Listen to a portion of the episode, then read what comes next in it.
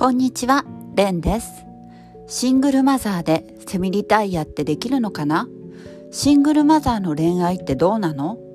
苦しい恋愛をしている。年下彼氏との恋愛ってどうなの？不安ばかりで生きづらい。などなど壁に激突してニッチもサッチもいかない時もありますよね。3人の子供のアラフォーシングルマザーレンがこれまでの様々な経験からシングルマザーやアラフォー女性を元気にする番組です。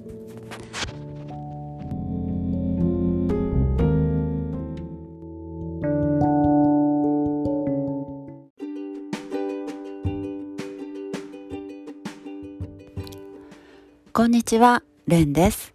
今日ね、えー、一度ね、あの、録音してたんですけど、もう録音がね、終わりかけたっていう時に、あの、3人のね、子供の中の真ん中の一人が帰ってきちゃって、えー、録音ね、やめちゃったんですよね。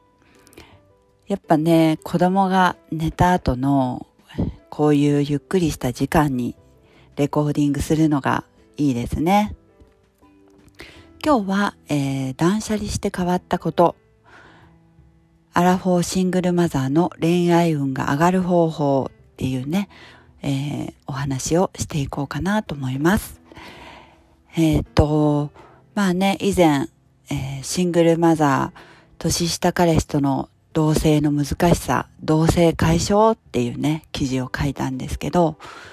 うん、まあ、そこからね、いろいろあったんで、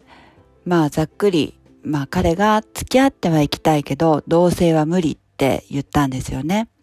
しかも、汚い家、うるさい子供、お前までメンヘラでこっちは睡眠不足。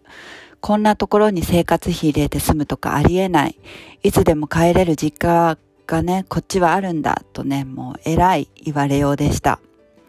これまでの私だったら、もう舐め腐りおって、こっちだってシングルマザーで頑張って生活しとんじゃい。お前なんていらねえ、出てけとね、ふんぞり返ってたと思います。だって、やっぱまあ、本当っちゃ本当のことなんで、本当のことって言われたら惨めだし、傷つきません？喧嘩の勢いで、アホとかね、ババアとかね、言われるのとはわけが違うんですよね。まあこれもね、普通は傷つくのかもしれないですね。私は結構麻痺してると思います。で、まあそういうふうに文句言われた時に一瞬、はーってなったけど、これまで、あの、数々恋愛をしてきて、私離婚歴2回なんですよね。このままこれでいいんじゃいってなったところで、私は変われないんじゃないの？そして同じことをまた繰り返すんじゃないの？たとえね、今の彼とじゃなくても、誰と付き合ったとしても同じことを繰り返すんじゃないの？と思ったんですよね。多分私はすぐ彼氏はできる方だと思います。年齢や見た目を選ばなかったら、とりあえずセックスできるうちだったら、大概の女性は彼氏を作る気さえあればね、できます。けど、誰と付き合っても、こんな私じゃ長くは続かないですよね。だって、もし自分が私と付き合ってずっと大事にしていけるかってって言われたら、やっぱゲーってなりますね。見た目だけそれなりに綺麗にしても、心が汚いんです。やっぱり長く大事にしたい人は心が綺麗な人がいいなって私が男性でも思います。心が綺麗ってね、やっぱ最強なんですよね。それで見た目も綺麗ならさらに最強って話です。じゃあもうね、やるしかない。まず、この汚い部屋の中でずっと一緒にいてよとね、わめいてもどうにもならん。やるしかない。まずは部屋を徹底的に掃除する。私のね、やる気スイッチが入りました。断捨離ならぬ、もう全捨離のつもりでした。何日か彼がね、もうそういう風に出てっちゃったんで、どうせ家にいない分、寝る時間を削り、押し入れの中から子供のもの、冷蔵庫の中、今使っていないものはすべて捨てるとね、決めて捨てまくりました。水回りは4万円ほどで業者にお願いしたんですよね。もう15袋以上のゴミを出したらマンションの管理人さんからクレームが来ました。ゴミの山を見たら、ああ、一室引っ越されたのかしら、とね、思われたと思います。片付けが苦手な私は、もうときめくとか、ときめかないとか、可愛らしくやってる余裕はもうなかったです。一瞬でも悩んだら45リットルのゴミ袋にもうぶち込んでいきました。そりゃしんどい。売れるものでも思い出のものもすべてぶち込みました。本気で自分を変えたいなら、本気で捨てないといけない。捨てていると不思議でしたね。怒りがこみ上げてきました。こんなね、ゴミをね、今までこう大事にしまっておいたのかと、だんだん物をね、こうゴミ箱にぶち込んでいく、こう感覚っていうのが、こう溜め込んでいた心の中の怒りをね、ぶち込んでいく感覚になるんです。これまでの私の人生は自分勝手、勘違い女、自己中、うまくいかない、生きづらい、傲慢、執着、依存。捨てまくっているとね、ほんと怒りとともに頭にいろんなワードがこう渦巻いてきました。それをね、こう放り捨てていく感じでしたね。部屋は自分の頭の中そのものって言われますけど、これなるほどなと思いました。私はね、怒りをこんなに溜め込んで生きていたんだなと気づかされました。これはね、人によって、まあ怒りじゃなくって悲しみかもしれないし、あの、虚しさとか、そういう気持ちになるかもしれないですね。まあ、私の場合はこれまで溜め込んでいた行き場のない怒りを捨てていくわけだから、これからね、うまくいかないわけがないだろうって思いましたね。これはもう本気でやってみた人にしかわからない。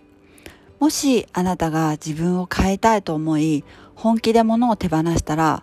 どんな感情が出てくるかな？それもね、あの、面白いかなと思います。どんどんね、捨てていきました。いつかね、こう、相方が来るだろうと溜まっていた片方だけの子供の靴下とかね。えー、まあ、焦げてはあるんですけど、頑張れば使えれるフライパン。これもあるあるですよね。あと、本物か偽物かもちょっと不明なんですけど、もう使わないけど、ブランド品という大義名分だけでね、取っておいた、えー、バッグとか、もう使ってない、あの、製品のね、埃をかぶったこれ説明書。あと、古びた透明のプラスチックのこう引き出しのある、あの、チェストとかね。あと、いつか着るかもしれない洋服たちとか、傷んだ靴、使いかけの山の、山のようなね、化粧品。あと、半分もね、読んでいないような、こう、溜まった本たち。うん、途中で読んではね、こう買って、読んでは買ってって全部読み切らないままね、どんどんこう溜まってたんですよね。もうすべて捨てやってあ、そういえばね、数年前に、こう、モデルで2ページほどね、出た、こう、雑誌は、自慢するだけのためだけにね、持ってったんですよね。これもちょっと出てきた時笑けましたけどね、これも捨てました。あと、子供の作品とか、古いおもちゃももう、これ申し訳ないけど、子供が寝た後に捨て。で、アルバムはちょっとさすがに、これはちょっと申し訳ないけど、実家へ。で、えー、食器もね、すべてしてました。なんか、それまでね、こう、シングルマザーっていうこともあって、新しい生活を始めるっていうこともあって、なんか食器とかもね、引き出物とか実家とかでもらったりとか、あとなんかこう割れないようになんかプラスチックのものとか、なんかもう全然統一感がなかったんですけど、うん、もうね、全部もう同一の白のしっかりとした食器に買い替えました。あの、物がないとね、本当にスッキリします。決してゴミ屋敷というわけではなかったけど、本当に物を持ちすぎていました。ストックが異常に多かったし、スーパーでこう惣菜を買った時とかでも箸もね、使わないのに余分にこうもらうとか、やっぱあるじゃないですか。ないですかね、皆さん。私はもらってましたね。で、そういうのがもう積もりに積もってたんだよね。もう彼がね、戻ってこようが来まいが、掃除は自分のためだと思って、えー、やりきりました。そしたらね、彼が戻ってきたんですよね。不思議ですけどね。何があったってわけじゃないですけどね、なんか急に戻ってきました。この時ばかりはね、なんかもう神様ありがとうございますって、なんかね、そんな言葉が出てきました。まあ断捨離してね、買われたことって私にはそんなに語れるね、ほどのことはないかもしれないけど、まあ、うん、とりあえず何が買われたって言われたら、とりあえず謙虚になれました。謙虚というと、なんか私なんてダメですからみたいな、こう、イメージっていうのかな、そういうこう自分をこう、蔑んだ、責めたようなね、こう、謙虚さではなくって、なんか、小さな幸せに気づこうとする自分がいたりとか、ありがたいなって感謝できることが増えたかなとか、うん、そういうことがね、これまでゴミに埋もれて見えなかったんだなって思いました。えー、これが、えー、変化をね、うん、そうですね、あの、これからの変化をね、自分も楽しみにこう観察して、えー、皆さんにね、伝えていけたら、いけたりね、できたらいいなって思います。まあ本気になればなんとかなる。で、今回ね、えー、全車離をしたわけなんですけど、まあ正直ね、子供がいる状態で、この状態を継続っていうのは難しいと思います。私はまあそもそも掃除が嫌いなんですよね。もう細々したところまで整理整頓なんて、もう気が遠くなりますね、考えただけで。日常はもう元の場所に物を戻すとか、ゴミを捨てるのでもう精一杯です。まあガキンチョがね、3人いるので、こう、ガラクタをたくさん持ち込むし、ね、こう、学校でなんか作ってよくわかんない作品とか、なんかもうガチャガチャで、ね、出てきた、もう、よくわかんないおもちゃとか、もうマックの、あのね、ハッピーセットの景品とか、普段ね、使わないくせにこれ捨てようとしたら子供はね、全力で阻止するんですよね。確かにシンプルライフとかミニマリストっていうのは本当大変憧れます。それはもうね、子供が巣立った後にもう業者に手伝ってもらって一生、一掃しようかなって企んでます。今回子供のもの、洋服もね、だいぶ捨てましたが、もうそこら辺はね、これからまた増えていくだろうなと思います。私は子供がね、汚すかもしれないって常に思ってると、もういつもいつもイライラしてしまうんですよね。もうピリピリ見張ってるとね、心が休まりません。それはそれでなんだかね、自分の家なのに落ち着かないよね。だから、すっきりしたものの、本当にね、もう、すっきりしたものがほとんどないシンプルライフは、子供が巣立ってからのお楽しみにしようと思います。だからといって今が超絶汚い部屋でいいのかといえば、それはね、嫌です。子供がいるから仕方ないと放棄するのはね、簡単ですけど、そうなれば元のものが溢れた状態に戻ってしまうのも簡単ですよね。そこで私が今後気をつけたいポイントっていうのは、物をもう買わない習慣だっていうことなんですよね。まあ、息をするようにね、片付けができて、子供がいても部屋をずっときれいに保っているっていう人はね、もちろんいます。友達のお家とかにね、お呼ばれする時とかもね、散らかってるよって友達は、まあまず言いますよね、大概。言うんだけど、全然綺麗にしている家と本当に散らかってる家ってありますね。私は残念ながら間違いなく後者の本当に散らかってる家の方です。息をするように片付けが習慣されている友達の家っていうのは確かに子供がいるので物っていうのはたくさんあるんだけど整理整頓ができているしもうなんだかねインテリアのセンスとかもいいんですよね。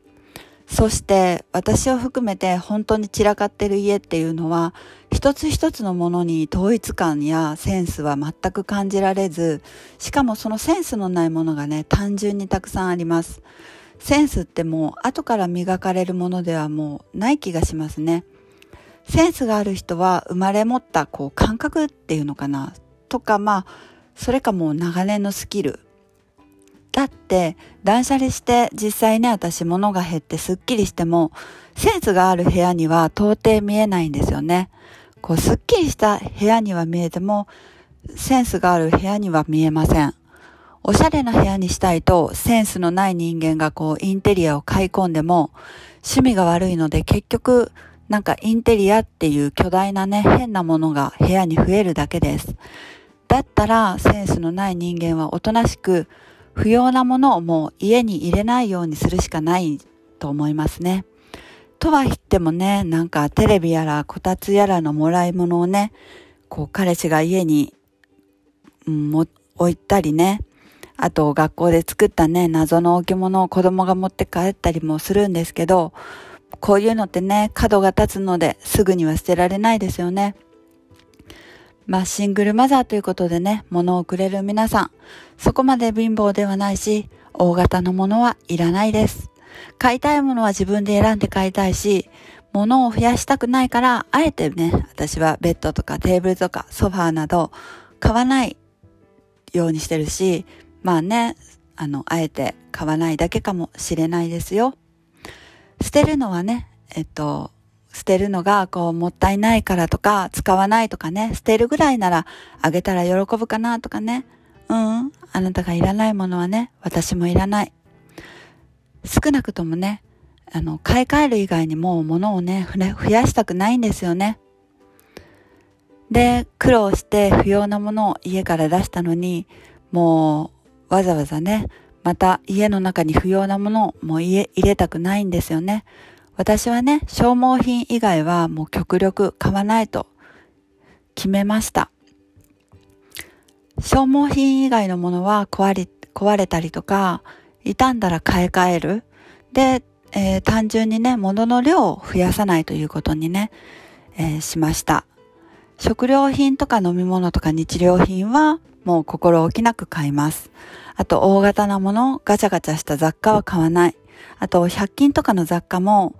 いつでも捨てれるからとね、こうポンポン買ってたら気づいた時には増えまくって、なんだかそれがね、すごい威力を持って部屋に居座ってるんですよね。で、子供の学用品は時期が来たらもう確実に捨てられるので、もう学用品とかは惜しまずに買います。で、子供の洋服もまだまだ成長期なので、やっぱサイズアップしていくんで、私の中ではもう消耗品になりますね。だからそういうものも、えー、買うし、あと、んで、もう成長しない自分の服は極力買わないけど、でも買いたくなったら一つ捨てる。靴も下駄箱に入らなくなるんで、一つ傷んだら一つ買い替えるようにしてます。もうね、断捨離っていうのは不要なものを家の外にね、出す作業っていう感じですよね。で、えっ、ー、と、私はね、あと、無償にね、なんかお金がね、使えた、使いたくなる欲求っていうのが出てくる時があるんですよね。そういう人いないですかね。うん。で、まあその時のお金を使いたい時のね、対処法っていうのもちょっとね、お話ししてみようかなと思います。で、目的もなく何か買おうかなとね、こうショッピングセンターをさまよったりとか、いいものはないかなとね、なんかネットショップをね、観覧する。そういう時って自分が単純にね、お金を使いたい時なんですよね。これまでは洋服とか雑貨とかインテリアとか化粧品やっぱ買ってました。えー、それがね、断捨離でもう8割がね、ゴミということが分かりました。しかしね、頑張って稼いでるんだから、やっぱお金をね、使いたい欲求を我慢ばかりするのもね、なんだか切ないですよね。で、お金を使いたい時期が来てるなと思った時は、あの、もう、食べたらなくなるものとか、絶対に使うもの、シャンプーとかティッシュとかの生活消耗品とかね、そういうのを買うことにしました。で、スーパーでね、買える食品とかって、洋服とか化粧品に比べれば、すごくね、食べたいものでも、なんか比較的やっぱ安いし、その服とかに比べたら。で、あの、最悪ね、食べれば、こう、ね、あの、食べれますし、まあ、最悪食べれなくても捨てるのがね、簡単じゃないですか。で、生活消耗品もね、こう、ありすぎれば、物にね、また溢れちゃうことになるんですけど、もう絶対に必要になるのでね、あの、次なくなるまではもう買わなければ良いだけとね、そこはもう割り切ります。で、物を買わないだけで部屋は荒れないし節約にもなります。これは一石二鳥ですね。まあ余談ですけど、ギャンブルがしたい時にもお金が使いたい欲求っていうのがね、来てるんですよね。そういう時は私はね、前はね、パチンコしてたんですよね。でももうそういう時は、こう、投資信託の株とかはね、スポットで買い増ししたりとか、ギャンブルでね、2、3万とかして時間とお金を無駄にするよりはね、まあその方がよっぽど未来があるかなと思います。で、物をね、そういうふうに、あの、お金をね、こう、使いたくなったら消耗するものにお金を使おうと決めてからは友達とのランチとか彼氏との旅行とか子供とのお出かけとかにお金を使うのがね前より惜しくなくなりました。前はなんか安く済ませれるなら安い方がいいってやっぱ思ってたんですけどそういうことには極力安上がりになるようにして逆にねなんか無駄なものばかり前は買ってました。でなんかね、ガラクタに今回掃除してね、囲まれて思い出のない人生って虚しいなって思えましたね。で、楽しい時間や子供たちの喜ぶね、顔っていうのは、物は残らないのに思い出は残るじゃないですか。これもね、まさに一石二鳥ですよね。これからはね、物を貯めずに、と、お金とね、思い出をね、貯める人生にしていこうと思います。今日はね、そんなお話をしてみました。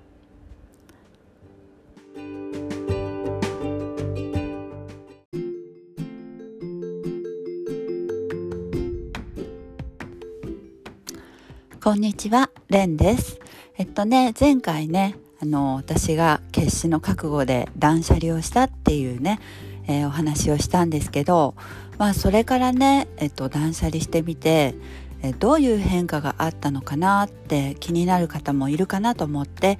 え当時のことをね、えっと、お話しします。えっと、断捨離1ヶ月後の変化とか、運気が上がったとか、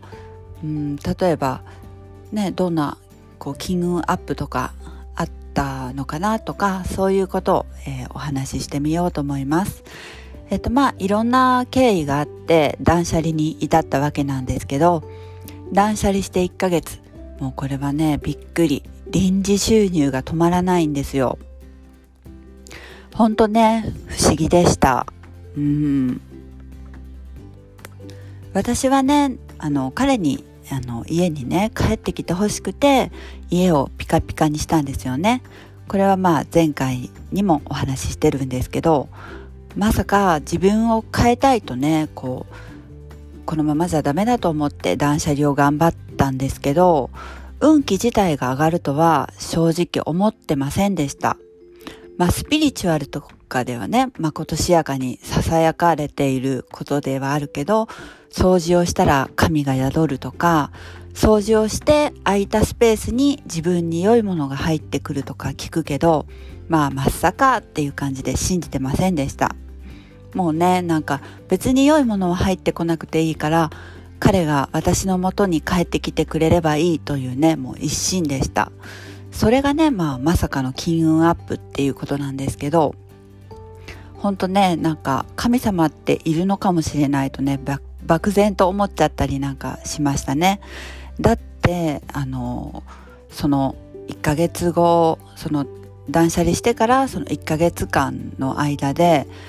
例えばこうダイソンのドライヤーが欲しいなって思ってたんですよね。で口にも出してなかったんですけどまあプレゼントされたりとかしかもねそのただのドライヤーとかだったらまあね偶然かなと思うんですけど結構ダイソンのドライヤーって当時だったらまあ6万円近くしたんですけどまあそれをプレゼントされたりもちろん新品なんですけどあと、あの、お年玉だって言ってなぜか親に20万円もらったり、まあ当時ね、38歳、あ今39なんですけど、38歳でね、本当20万もらったりとか、うん、まあその他にももうちょこちょこ思いがけない収入が本当入ってきておりました。もともとね、さっきも言ったように臨時収入が欲しいとか全然考えてなくて、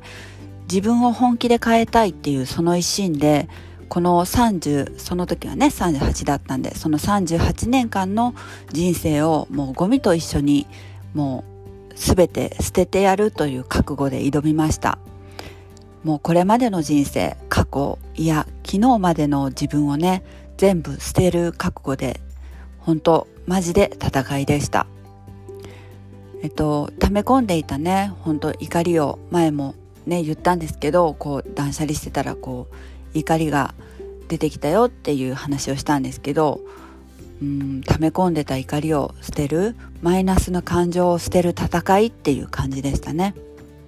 母にあの片付けをしてくると怒りが出てくるんだよねってこう断捨離杯にちょっとなりながらね断捨離杯っていうのかな？そんな言葉あるのかわかんないけどちょっとなりながら LINE したらなんか母は結構スピリチュアルもう大好きなあの人で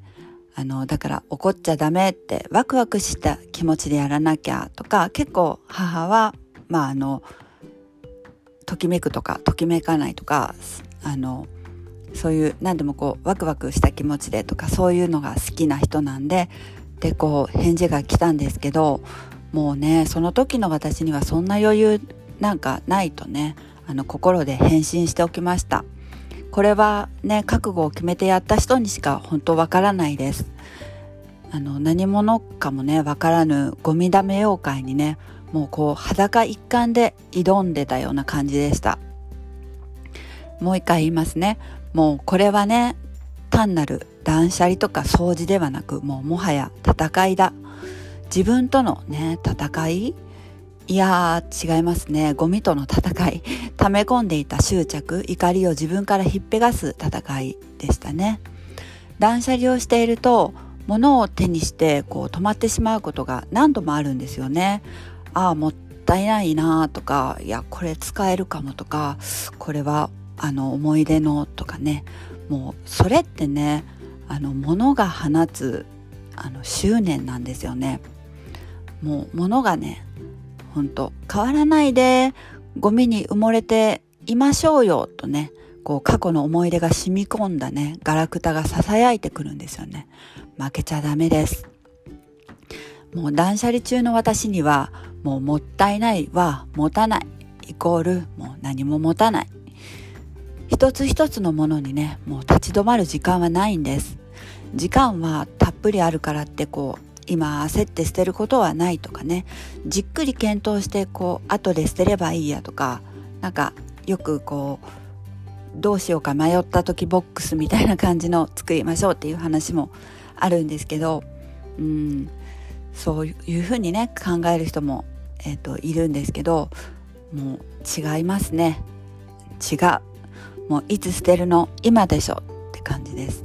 なぜなら断捨離は勢いがないと絶対に完結しないんですよね。一つ一つのものにああだこうだやっていたらもう途中でやめてしまうんです。うんああだこうだとかときめくとかときめかないとかね。もったいないかもとやるのは一度すっきり物をなくしてからうん一回断捨離してそれででもなんかもっとすっきりしたいなって時にあのね一回はもう捨ててるわけですからあの検討してそこからすっきりした後に検討して捨てたり取っておいたりすればいいと思います。えっとね断捨離すると、まあ、今より幸せになるよっていう話なんですけどまあ心配しなくてもね一度断捨離してもじわじわ物って増えてくるんですよ。その時にあの一つ増やすなら一つ捨てででじっくり考えて物を取っておくなり処分すればいいんですよね。うん、まあ断言しますこれは。断捨離すると今より幸せになれなれるの。うん、なんでかって？それはわからない。うん、わかんないんですよね。なんでかって説明できない。けどその結果がね分からなければしたくないっていうんだったら別にしたくない人はしなくていいと思うんですよ。けどやってみた私が確信した事実なんですよね。断捨離すると。今の自分よりは幸せになれます。もうこれはねあのやってみた人にしかわからないから、うん、ちなみにね断捨離して不幸になった人がいるならうん、その人の意見を聞けばいいんですよ。まあいないと思いますけどね、うん、ああだこうだ理由をつけて私たちは物を買ってね溜め込みますよね。うん。本当私たちは物をねやっぱ持ちすぎてると思います。必要かもとか、うん、世界にはねこの古着さえもありがたがる子供たちがいるからとかね私もね本気でそう考えたりしてなんか捨てることにすごい罪悪感があったりしてあとまあストックがないととにかく心配とかまあ主婦のねあの方とかだったらうん結構あるあるですよね。そのねこうそういったものたちを手放すことへのこう漠然とした不安がその時の私の部屋の結果あなたの部屋の結果なんですよ。まあね世界の子供たちの平和をこう願う前にねまずあなたがゴミだめから脱出して幸せになることが先ではないかなと思います。もうねゴミを貯めずにお金を貯めましょう。えー、で断捨離して良かったことなんですけど私が断捨離して感じたメリットっていうのはこんな感じですまず時間が増える。これもね結構よく言われたりするんですけどまあほんとねとにかく探し物に費やす時間がなくなります。あの、あと家事とかのね動線があのできるので動きやすくて早く終わります。これまで本当なんかねあのごちゃごちゃしてたんで一つ一つの行動になんか避けたりとかあとちょっと不幸かなと思っても何かをどかして拭いたりとかそういう作業もなくなったりとかあの何がどこにあるかっていうのも分かるんで調味料なんかもね使いやすくなったりして結構料理とかもね早く終わりました。あと頭がすっきりします。部屋は自分の頭の中の状態と同じっていうのはよく言われてますよね。で物が少ないとこう考えが散らからないんですよ。よってねあんまり悩まなくなります、うん、あとね気が散らないのであの副業などのね作業にも集中できます、まあ、これさっきのことにもつながるんですけど例えばまあ副業とかの作業に集中できるっていうことでこうお金が貯まる。そうですね。まあ物をね増やしたくないので自然に買わなくなります。あと部屋が綺麗で居心地がいいのでこうむやみに出歩かずにお金をあんまり使わなくなりますストックも少量しか買わなくなりますねあと、やる気が出るので、こう、高い惣菜を買わなくなったり、自炊を頑張れる。まあ、さっき言ったように、こう、動線ができるんで、料理とかもね、ちょっと頑張れたりできますね。あと、まあ、さっき最初に言ったようになぜかわかんないけど、これはほんな、なぜかわかんないんですけど、臨時収入がね、入ってきました。あと、心が綺麗になります。イライラしなくなり、人に優しくなれる。うん。なんていうかねやっぱ考えが散らからないんで自分が悩んでない状態にあるっていうのも大きいのかもしれないですね。うん、あと綺麗な部屋にいるだけで自分がこう癒されるんで他人のことがねあんまり気にならなくなります。あとこれは女性に嬉しいですよね。見た目が綺麗になります。ストレスが減るので肌がねやっぱ綺麗になります。あとまああの物を持ちすぎないって言ったようにだからあのなんか安くてとかあの成分とかにもこだわらずに値段だけで買ったりしないんでこう厳選した基礎化粧品とかを使ったりとかもうお気に入りの洋服だけをあの着るんで自然とね周りにはつらつと見えるのかなと思います。あと恋愛がうまくいく。これも嬉しいですよね。まあ頭がクリアなのでまあ相手のねこれ本質が見えるんですよね。見えるようになる。うん。今までねなんかほんと汚い部屋にいる時ってなんかもう頭の中がごちゃごちゃで頭に常になんかもやっていうか霧がかかってたような状態でうんやっぱりなんかこう相手のことがちゃんと見えてなかったかなって思いました。うん、あと相手がしてくれる小さなことにも感謝できるようになる。それとまあ自分を大切にするようになるんで相手からも粗末に扱われなくなりますまあざっとね感じた断捨離のメリットっていうのはこんな感じなんですけど別にねあの高価な開運グッズとか怪しい除霊グッズとかね買わなくっても自分の家をきれいにするだけで開運できるなんてまあ結果安上がりですよね。で住まいもきれいになるというこれ本当一石二鳥ですね。えー、メンヘラ気質とメンヘラ依存気質とお部屋。私を含めて独断とこれ偏見で言っちゃうんですけどメンヘラ依存気質の女性って部屋が汚い気がするんだよね。うーん。まあ自分がねそうでしたから。うん、これは結構当たってるんじゃないかなと思うんですよ。でね汚い方がね落ち着くんですよね。だから一度ちょっとね綺麗にしてもすぐに元に戻るんだよね。綺麗だと落ち着かないから。物がたくさんあった方が落ち着くから必要以上に買ってきちゃったりするしでどんどんどんどん物が増えていく。でメンヘラ依存気質の女性っていうのはやっぱり自分のあの自己肯定感っていうのがね低いんですよねだから自分以外の誰かに必要にねこう価値を感じて、うん、依存するんです。自分以外の誰かにね価値を感じて依存します。それはねやっぱ自分に価値がないって思ってるからうんなんですよね。自分のことを自分が一番どうでもいいって思ってるんだよね。でね自分にちゃんと価値を感じている人ってね汚い部屋では過ごせない、うん、自分にね価値を感じてたらそもそも汚い部屋に自分がいていいはずがないってね思えるんですよね。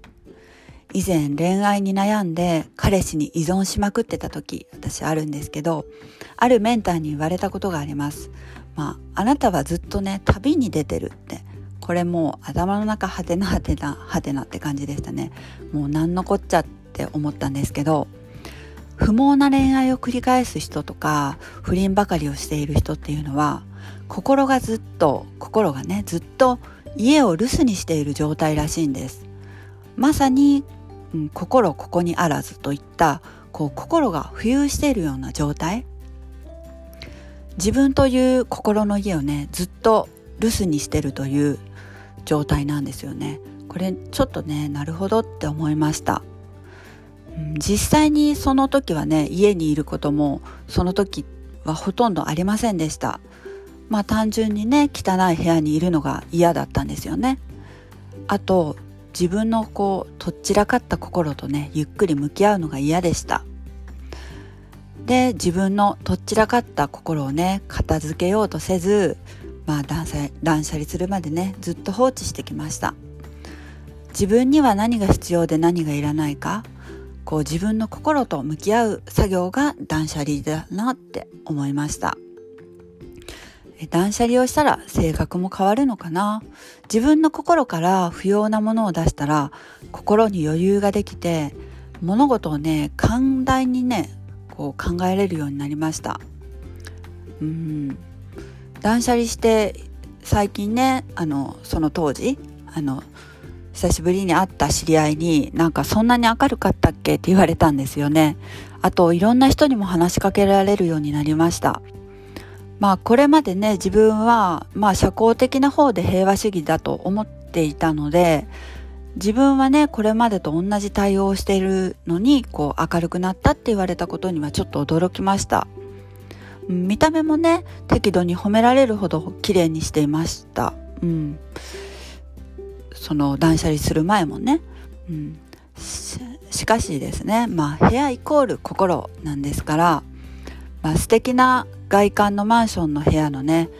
こう扉を開けるとあまりのお部屋にうっとするようなね心の中ってやっぱ私はぐちゃぐちゃだったんだろうなって思います。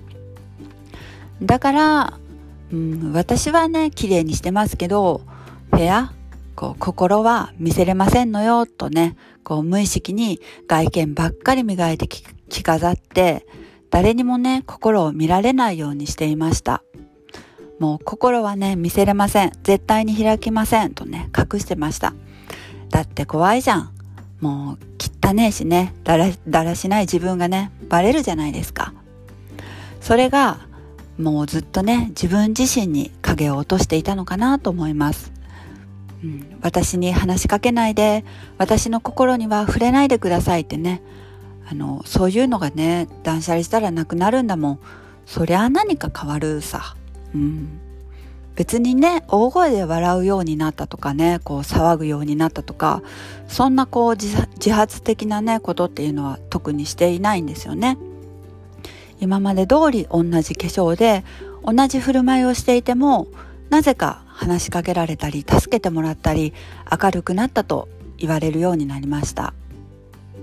で、断捨離して自分は何が欲しいっていうのが分かりました。まあ本当はね、何を求めていたんだろう。私がずっと留守にしていたこう自分の心に戻ってあの自分に聞いてみたんですよね。まあ、答えは穏やかな感情で日常を過ごすっていうただそれだけのことでした。これはね私が断捨離して綺麗な部屋にあの今まで浮遊していたんですけど心が戻ってきて本当は何が欲しかったのかってこう自分自身と向き合って導き出した答えですね。ちやほやされたりとかすごいと言われたりとかブランド物のバッグやアクセサリーでもなかったんですよね本当に欲しかったものは。で彼がね欲しいわけでもなかったんですよ。うん私はねあの自分が安心安全な環境で納豆ご飯でも食べながらね、ああ、今日もなんだか幸せだなとかね、いうありふれたね、穏やかな人生が欲しかったんですよ。そう、何もない日常がね、幸せだと感じる人生が欲しかったんです。誰に対してもイライラせず、不安な気持ちにね、振り回されされずに生きていたいと思いました。私のようにね、こう溜、め込みすぎてる人。もうね過去をね怒りをね執着をね一度ね捨てまくってみてほしいなと思います。でね断捨離の先に自分が本当に欲しかったものがねきっとわかると思います、えー、今日はね、以上です。ありがとうございました。